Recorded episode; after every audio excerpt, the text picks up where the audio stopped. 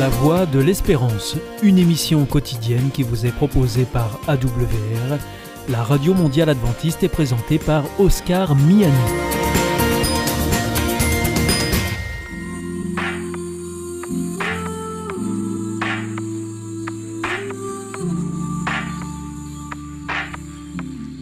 L'instant Bible. La Bible à la portée de tous, avec la pasteure Élise Lazarus et le pasteur Carl Johnson, présenté par Gétro Camille. Mais qu'est-ce que j'ai fait au bon Dieu pour qu'une tuile pareille m'arrive? Ou bien, c'est à cause des péchés de ce pays qu'il y a eu ce tremblement de terre Ou encore, c'est le bon Dieu qui m'a fait gagner au loto parce que j'étais dans les problèmes. Un dernier exemple, grâce à Dieu, mon horrible patron est enfin mort. Voilà quelques exemples de phrases qu'on entend aussi bien dans la bouche des croyants que des incroyants, mais qui ont un point en commun, c'est qu'ils attribuent à Dieu ce qui nous arrive en bien comme en mal. Est-ce que c'est pas un peu confus? Heureusement, pour démêler cet embrouillat mini, nous avons nos deux pasteurs choc avec nous, Élise Lazarus en personne. Bienvenue Élise. Merci. Et le grand Carl Johnson. Merci beaucoup. Il rayonne de sagesse. Bienvenue Carl. Salut. Alors, euh, on va peut-être se recontextualiser un petit peu. On a quitté Joseph en tant que personne, et puis Joseph va avoir une descendance, Jacob va avoir une descendance qu'on va appeler le peuple d'Israël. Est-ce que l'un d'entre vous peut me résumer un petit peu ce qui se passe pour ce peuple, ce qu'il devient après la mort de Jacob, après la mort de Joseph? Bon, l'histoire nous fait comprendre que le départ, c'était ça, bienveillance de Pharaon. Euh, frère, les frères de Joseph sont heureux. Et ensuite, l'histoire nous apprend que nous revient avec cet esclavage terrible, n'est-ce pas, où le peuple est nombreux et ils sont au service euh, de, du peuple, de, l'é- de- du roi Pharaon. Mais alors, comment ça là- se fait qu'il soit devenu esclave Qu'est-ce qui s'est passé? Euh, Bon, on n'a pas dans le- texte euh, le déroulement des choses, mais l'histoire confirme que très souvent, des peuples, au départ, euh, bienveillants, et bien après, ça a été la, la- la catastrophe. Les choses ont mal tourné ou je ne sais pas quoi. euh, et, et bien, ils ont fini comme esclaves. Tu vois. Et ça, ça arrive souvent. Mhm. Merci beaucoup. Et combien de temps ils ont été esclaves euh, de ce peuple égyptien, les, les Israélites? Est-ce que tu as une idée, Élise, un petit peu?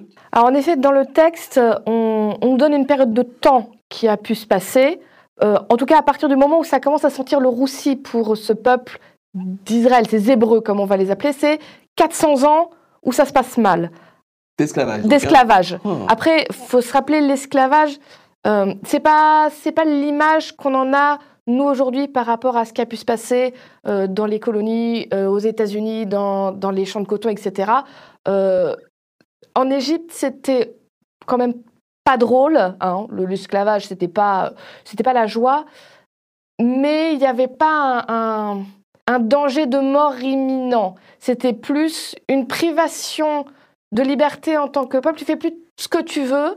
Tu es considéré comme une sous-catégorie Mhm. et on met tes talents au service de Pharaon. On te donne à manger correctement parce qu'en plus, là, c'était des gens plutôt doués de leurs mains, des artisans. Donc, ils n'étaient pas mal nourris, ils n'étaient pas fouettés, ils n'étaient pas. Mais bon, il n'empêche que quand on te prive de ta liberté, de ton droit de choix, c'est pas extra. Ouais. Et pourquoi ça s'est passé comme ça? Si la Bible n'en parle pas du tout, les historiens ont constaté que l'empire d'Égypte a plusieurs fois subi des changements de régime. Donc par exemple, euh, à un moment, ce sont des étrangers qui sont venus pendant un certain temps qui ont réussi à se placer comme pharaon. Et ça a duré quelques années, et quand ça s'est arrêté, changement de régime. Et quand il y a un changement de régime, ben, ceux qui étaient sympathiques au régime d'avant, on s'en méfie après. Ça Mhm. devient peut-être des espions, peut-être des ennemis. Ils vont peut-être essayer de remettre en place ceux qui étaient avant. Et puis ils sont beaucoup en plus. Mm, ouais, on va les. En plus, ils ont une terre. euh, la Bible, ça par contre, nous dit que les Hébreux, ils avaient une terre très fertile. Fertile. Ouais, ça, ça plaît pas. Ces étrangers là qui sont un peu trop. Donc, on, on limite au maximum leur capacité à influencer le pays pour être sûr de rester en place. On crée un nouveau sous Donc soleil. hein. ça, ex- bon, ça a toujours été comme ça. Et on le voit encore de nos jours. Voilà. Mhm. Et donc ça explique peut-être pourquoi on est passé d'une telle euh, un pharaon qui fait extrêmement confiance au peuple et qui les favorise à euh, les derniers des derniers dans le pays. On vous tolère, mais euh, on fait ce qu'on veut de vous quelque part. On vous réduit en esclavage. Je, je pense qu'on vit cela aujourd'hui. Non, je voulais reprendre ce que tu viens de dire. L'histoire se répète. Il n'y a rien de nouveau sous le soleil. Euh, J'écoute un petit peu comme tout le monde les explications de cette guerre en Ukraine, de l'élargissement de l'OTAN. Tous ces pays étaient à un moment frères. Ils se sout- Oui, c'était le même territoire et aujourd'hui, ces mêmes pays sont, sont devenus les ennemis. Bien sûr, les historiens peuvent suivre le déroulement des choses, mais nous ne sommes pas là devant quelque chose qui soit tout à fait Inhabituel. soi-même, inhabituel. Ouais. Euh, les- non, la, la bienveillance se change en méfiance, en vengeance.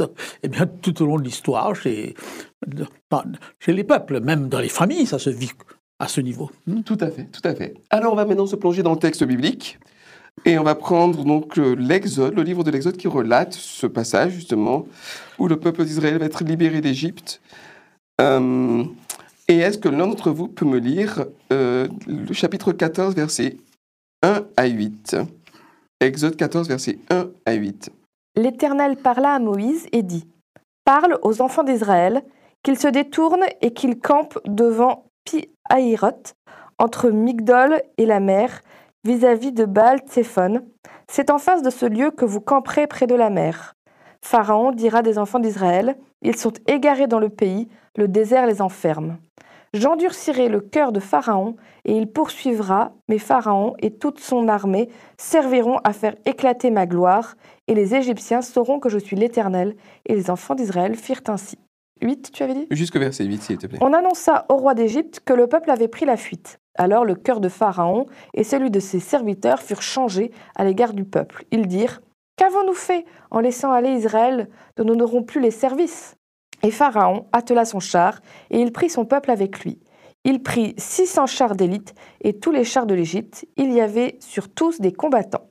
L'Éternel endurcit le cœur de Pharaon, roi d'Égypte, et Pharaon poursuivit les enfants d'Israël. Les enfants d'Israël étaient sortis la main levée. Alors là, les amis, j'ai un peu de mal à comprendre ce Dieu qui envoie Moïse libérer le peuple, qui envoie les plaies d'Égypte, les fameuses dix plaies d'Égypte, pour contraindre Pharaon à libérer le peuple, puis qui endurcit le cœur du Pharaon afin de faire éclater sa propre gloire. Alors qu'est-ce que c'est que ce Dieu qui hypnotise les gens, qui les force à faire des choses? Qu'est-ce que ça veut dire? Qu'il contraint, euh, qu'il endurcit le cœur de Pharaon? Qu'est-ce que tu en penses, Élise? Alors je pense que c'est- un problème que tu vas trouver dans plusieurs endroits de l'Ancien Testament, donc la première partie de la Bible, euh, où tu vas avoir Dieu qui endurcit le cœur. Qui... Il faut bien comprendre que euh, la Bible dit des choses vraies, mais que Dieu a choisi que ce soit des êtres humains qui l'écrivent avec les connaissances qu'ils ont Et les conceptions qu'ils ont. hein. conceptions qu'ils ont à ce moment-là. Et là, en l'occurrence, alors Et là, en l'occurrence, au moment où ce texte est écrit, les gens n'avaient pas tout à fait la, la notion de il y a Dieu qui représente le bien et il y a une force autre qui représente le mal. Pour eux, tout vient de Dieu, le bien comme le mal. Et c'est basé sur une pensée qui n'est pas idiote du tout, c'est de dire si Dieu est partout et qu'il peut tout faire, il est tout puissant, Mhm. si quelque chose se passe, c'est que Dieu a accepté que ça arrive. Donc, si on réfléchit, si Dieu n'a pas empêché, Dieu a autorisé, donc Dieu a fait. Qui ne dit mot consent. On appelle ça la faute endémique. Il y a plus tard dans la Bible, plutôt dans le Nouveau Testament, où on va euh, cadrer les choses, où Jésus va dire il n'y a pas de mal en Dieu. Ce n'est pas Dieu qui envoie le mal, c'est pas un espèce de tyran. Mais comme les gens de l'époque n'avaient pas cette conception, pour eux, si Pharaon s'est entêté, c'est que Dieu l'a permis, donc c'est que Dieu a endurci son cœur. C'est une conception qui n'est pas encore complète de comment agit Dieu. Mhm. Et ça Mais- t'explique plein de textes comme ça. On a l'air de dire que c'est Dieu qui joue un peu au dé avec les gens, qui dit Ah, bah toi, ton cœur va s'endurcir, allez, et j'utiliserai ça pour que ma volonté se fasse. Euh, dans ce sens-là, Karl, Donc, c'est pas seulement une conception euh, du passé, d'une culture lointaine. Euh, Dans l'islam, cette conception est là. Inch'Allah, on se soumet, le bien et le mal vient de Dieu. C'est Dieu qui l'a voulu. Euh, C'est Dieu qui l'a voulu. Avant chaque match de foot, deux équipes musulmanes, eh bien, euh, dem- demandent la bénédiction de Dieu et le résultat, à la C'est la fin, volonté de Dieu.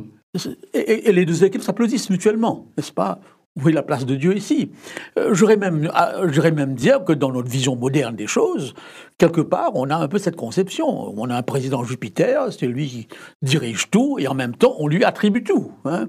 Hein Comme il y a une source de départ, eh bien, tout provient de cette source, en bien ou en mal, même si le déroulement des choses eh bien, doit être compris par la responsabilité des uns et des autres dans le système pris globalement. Donc, suivant les commentateurs, les juifs attribuent tout à Dieu, qui est le point de départ, mais ça ne veut pas dire finalement eh bien, qu'ils enlèvent, euh, s'enlèvent la responsabilité. Je pense à un texte, je crois qu'on a déjà cité cela dans le Nouveau Testament, où, où c'est Pierre qui dit dans son discours, selon son dessein préétabli. Ma conception moderne, avec ma conception moderne, j'aurais tout de suite réagi en disant, mais c'est comme ça, Pierre, moi je ne suis pas responsable de ça. hein. Tu me dis, c'est lui qui l'a établi. Donc, où est ma responsabilité dans cette crucifixion?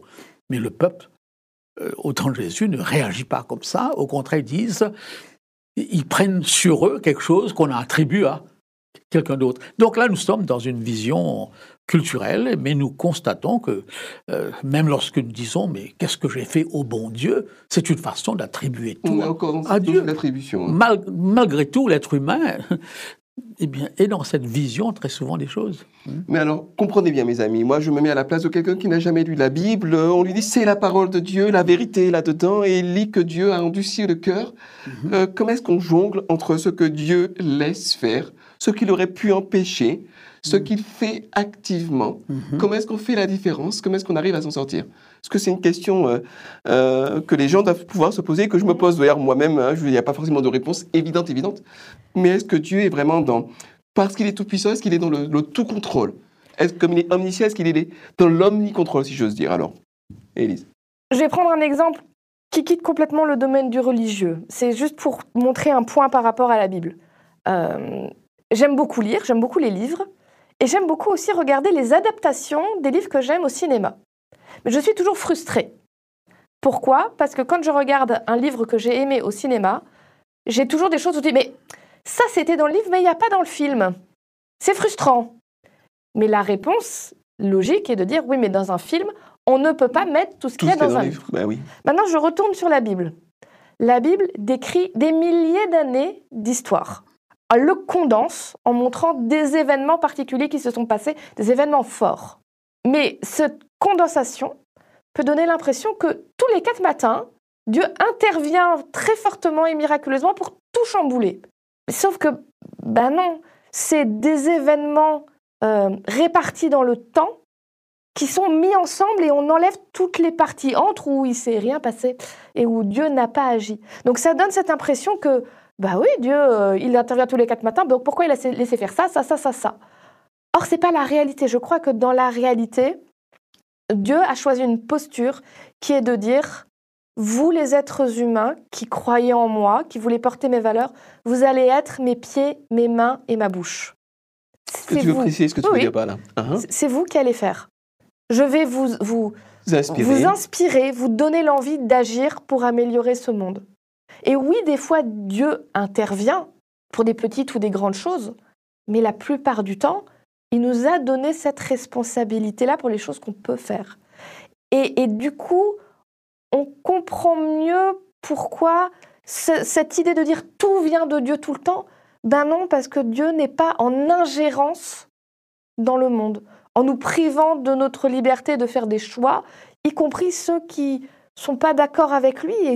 Donc, il est beaucoup plus à vouloir nous influencer pour qu'on agisse bien et qu'on améliore ce monde que de façon arbitraire, claquer des doigts, résoudre le problème malgré nous, parce que ça c'est l'histoire humaine qui nous l'apprend, résoudre un problème sans la conviction de ceux qui sont impliqués, La participation active aussi. ça marche pas Bien sur le long terme. Donc Dieu choisit les versions du long terme. Donc, un angle intéressant qui consiste à dire, plutôt que de me demander est-ce que Dieu peut tout régler d'un claquement de doigts, qu'est-ce que moi je peux faire pour faire évoluer les choses? C'est un angle qui est quand même peut-être effectivement plus pertinent. Mais on, peut, aussi voir la chose d'une manière beaucoup plus simple. Au moment où ah. les nuages se retirent, la pluie ne tombe plus. Au moment où la pluie ne tombe plus, le sol s'endurcit. Dieu endurcit, c'est une façon de parler où il se retire. Il se retire de l'homme. Parce que l'homme ne veut plus de lui. Exactement. Donc la, raison est donc part de l'attitude de l'homme, de la posture de l'homme. Et en se retirant, eh bien, comme je l'expliquais, euh, par la pluie qui ne tombe plus, l'homme n'a plus qu'une seule voie, l'endurcissement n'est-ce pas? Et la stérilisation. Et la stérilisation. Mmh. Donc, c'est une autre façon de, voir la chose. Maintenant, le texte semble dire que il l'endurcit pour sa gloire. Hein. Je ne sais pas si j'ai lu un commentaire ou parfois quelque chose qui ne sert plus à rien, n'est-ce pas? En elle-même, cette chose n'a plus une valeur particulière. Je vais quand même maintenant faire quelque chose avec le recycler ou quelque chose, n'est-ce pas? Est-ce qu'on peut penser que Dieu arrive à un point où la situation humaine, elle est morte, mais il va quand même transformer cela pour un bien plus grand euh, qui me dépasse, que je ne saisis pas toujours, mais qui va quand même à un plan beaucoup plus élevé, eh bien, atteindre un objectif. Ce que je peux comprendre même des, années, plus tard, éventuellement. Hein. Exactement, exactement. Mm. Et là, la liberté de l'homme n'est pas touchée en soi, parce que c'est à partir d'un déchet que Dieu construit autre, autre chose. Très souvent, dans certains domaines médicaux et autres, on voit ce processus, n'est-ce pas, où à partir de quelque chose qui est mauvais en soi, on va produire, eh bien, euh, quelque chose de bon. Intéressant. Alors, chers amis, je résume quand même ces deux interventions qui sont précieuses l'une comme l'autre. Première, celle de Karl. Euh, ça n'est pas que Dieu endurcit littéralement le cœur de Pharaon, c'est que Pharaon ne veut plus de Dieu et que naturellement il va s'endurcir.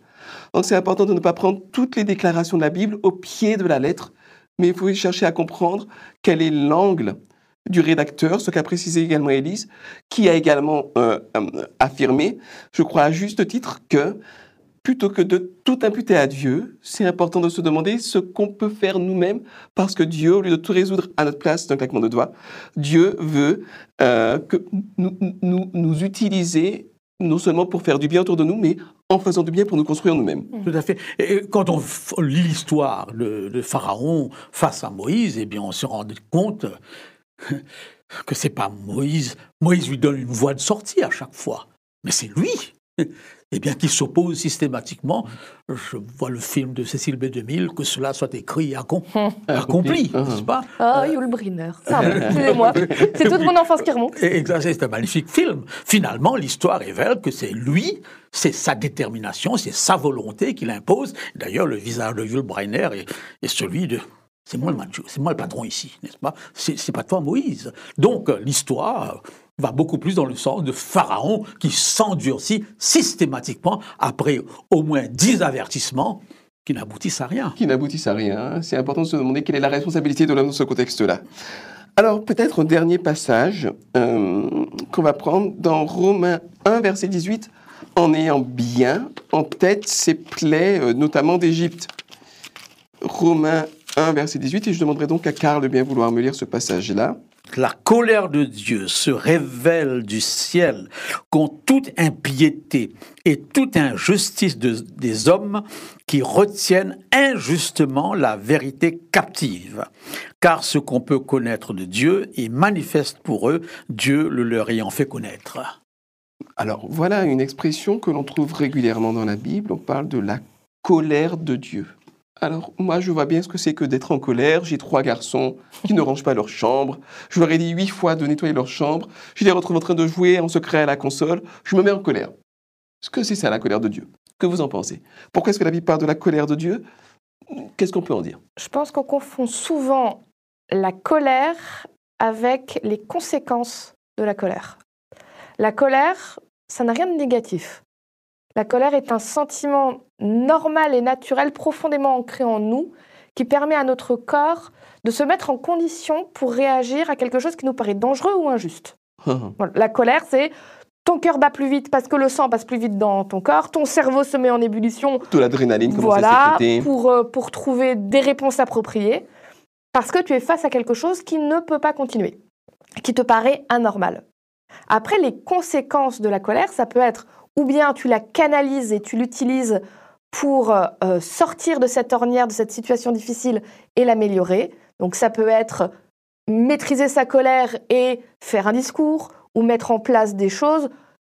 Aller voir tes garçons pour leur dire de façon euh, appropriée euh, non, c'est pas acceptable que tu joues pendant que ta, ta chambre n'est pas rangée. Donc, on va mettre en place ça, ça, ça, ça, ça, pour que ça ne se reproduise plus. Ou bien les conséquences, ça peut être je me laisse déborder par cette colère et par exemple, j'en arrive à un geste violent. Parce que la colère est tellement forte en moi, il faut qu'elle sorte et paf, j'en sors une. La colère de Dieu, on a tendance à tout de suite l'associer à la violence, ce qui n'est pas forcément le cas. Alors c'est de l'anthropomorphisme et Dieu est tu peux expliquer ce que ça veut dire, anthropomorphisme c'est l'idée que ça peut être sur des objets, des animaux ou quelque chose qu'on a du mal à comprendre comme Dieu.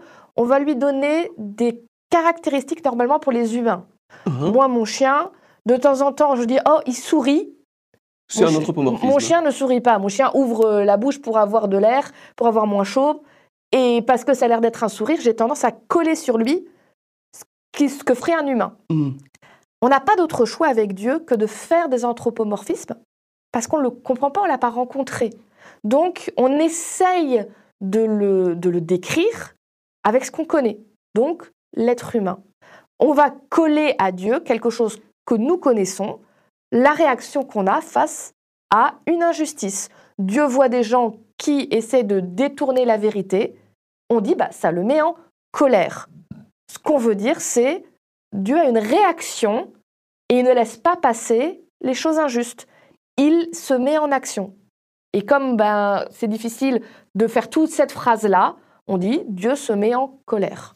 Merci beaucoup pour cet apport. Karl, qu'est-ce que tu en penses? Je pense qu'il faut faire attention ne pas confondre la colère et les émotions qui accompagnent la colère. Hein.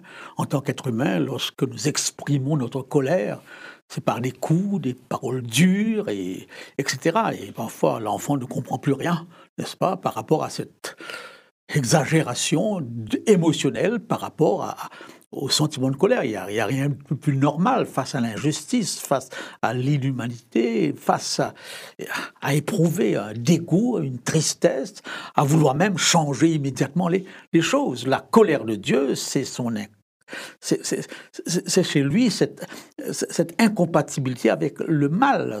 Nous sommes dans un monde où nous nous habituons au mal. Personne ne parle plus tellement de l'Ukraine actuellement. On s'y habitue.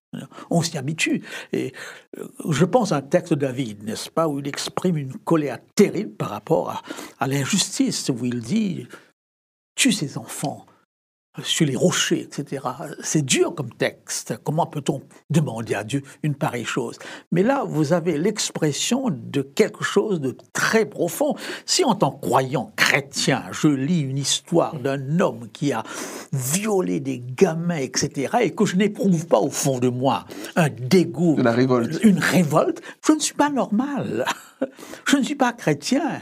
Et on se voit dans un monde qui finalement s'habitue à tout, à tout. Bien sûr, les médias nous l'obligent ainsi. On passe d'une détresse, eh bien, un match de foot, n'est-ce pas, à une publicité de Coca-Cola, et nos émotions ne font que le va-et-vient entre le drame et la comédie, n'est-ce pas? Et finalement, on s'endurcit quelque part, on devient insensible.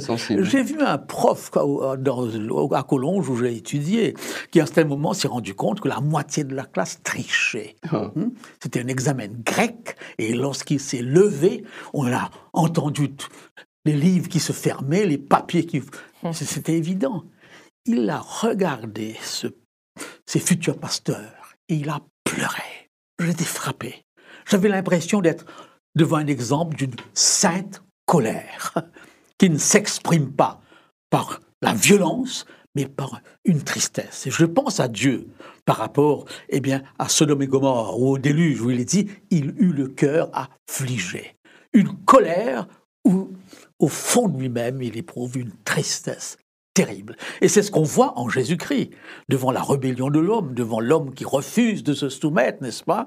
Eh bien oui, je frappe à ton cœur, à ta porte, je frappe à ton, ta porte, mais devant cette porte qui ne s'ouvre pas, on a l'impression que le Christ s'en va, mais avec beaucoup de douleur de voir que l'enfant, eh bien, se révolte. Donc, Bien sûr, comme l'a dit Élise, c'est un anthropomorphisme où on parle de Dieu Comme dans, si c'était un homme. dans les termes humains. De toute façon, on ne pourrait pas parler autrement, on n'aurait rien compris. Il faut bien qu'on nous parle dans les termes qui sont les nôtres. Mais en même temps, ça porte parfois confusion. C'est pour cette raison que pour moi, le Christ est la lumière qui permet de comprendre qui est Dieu. Avec l'Ancien Testament, on est très souvent confus, mais avec le Nouveau Testament, en Jésus-Christ, les choses sont plus claires. Eh bien, ce sont euh, d'excellents termes de conclusion à la lumière de l'amour de Dieu révélé en Christ, et nous aurons l'occasion d'en parler. L'action de Dieu, y compris dans l'Ancien Testament, devient beaucoup plus claire. Les anthropomorphismes qui sont utilisés portent moins à confusion. Ce que Dieu fait dans la vie du peuple d'Israël, il peut également le faire dans la vôtre et vous utiliser pour apporter du soulagement et du mieux à ceux qui sont autour de vous. Merci de nous avoir suivis et à bientôt. C'était l'instant Bible avec la pasteur Élise Lazarus et le pasteur Carl Johnson, présenté par Gétro Camille.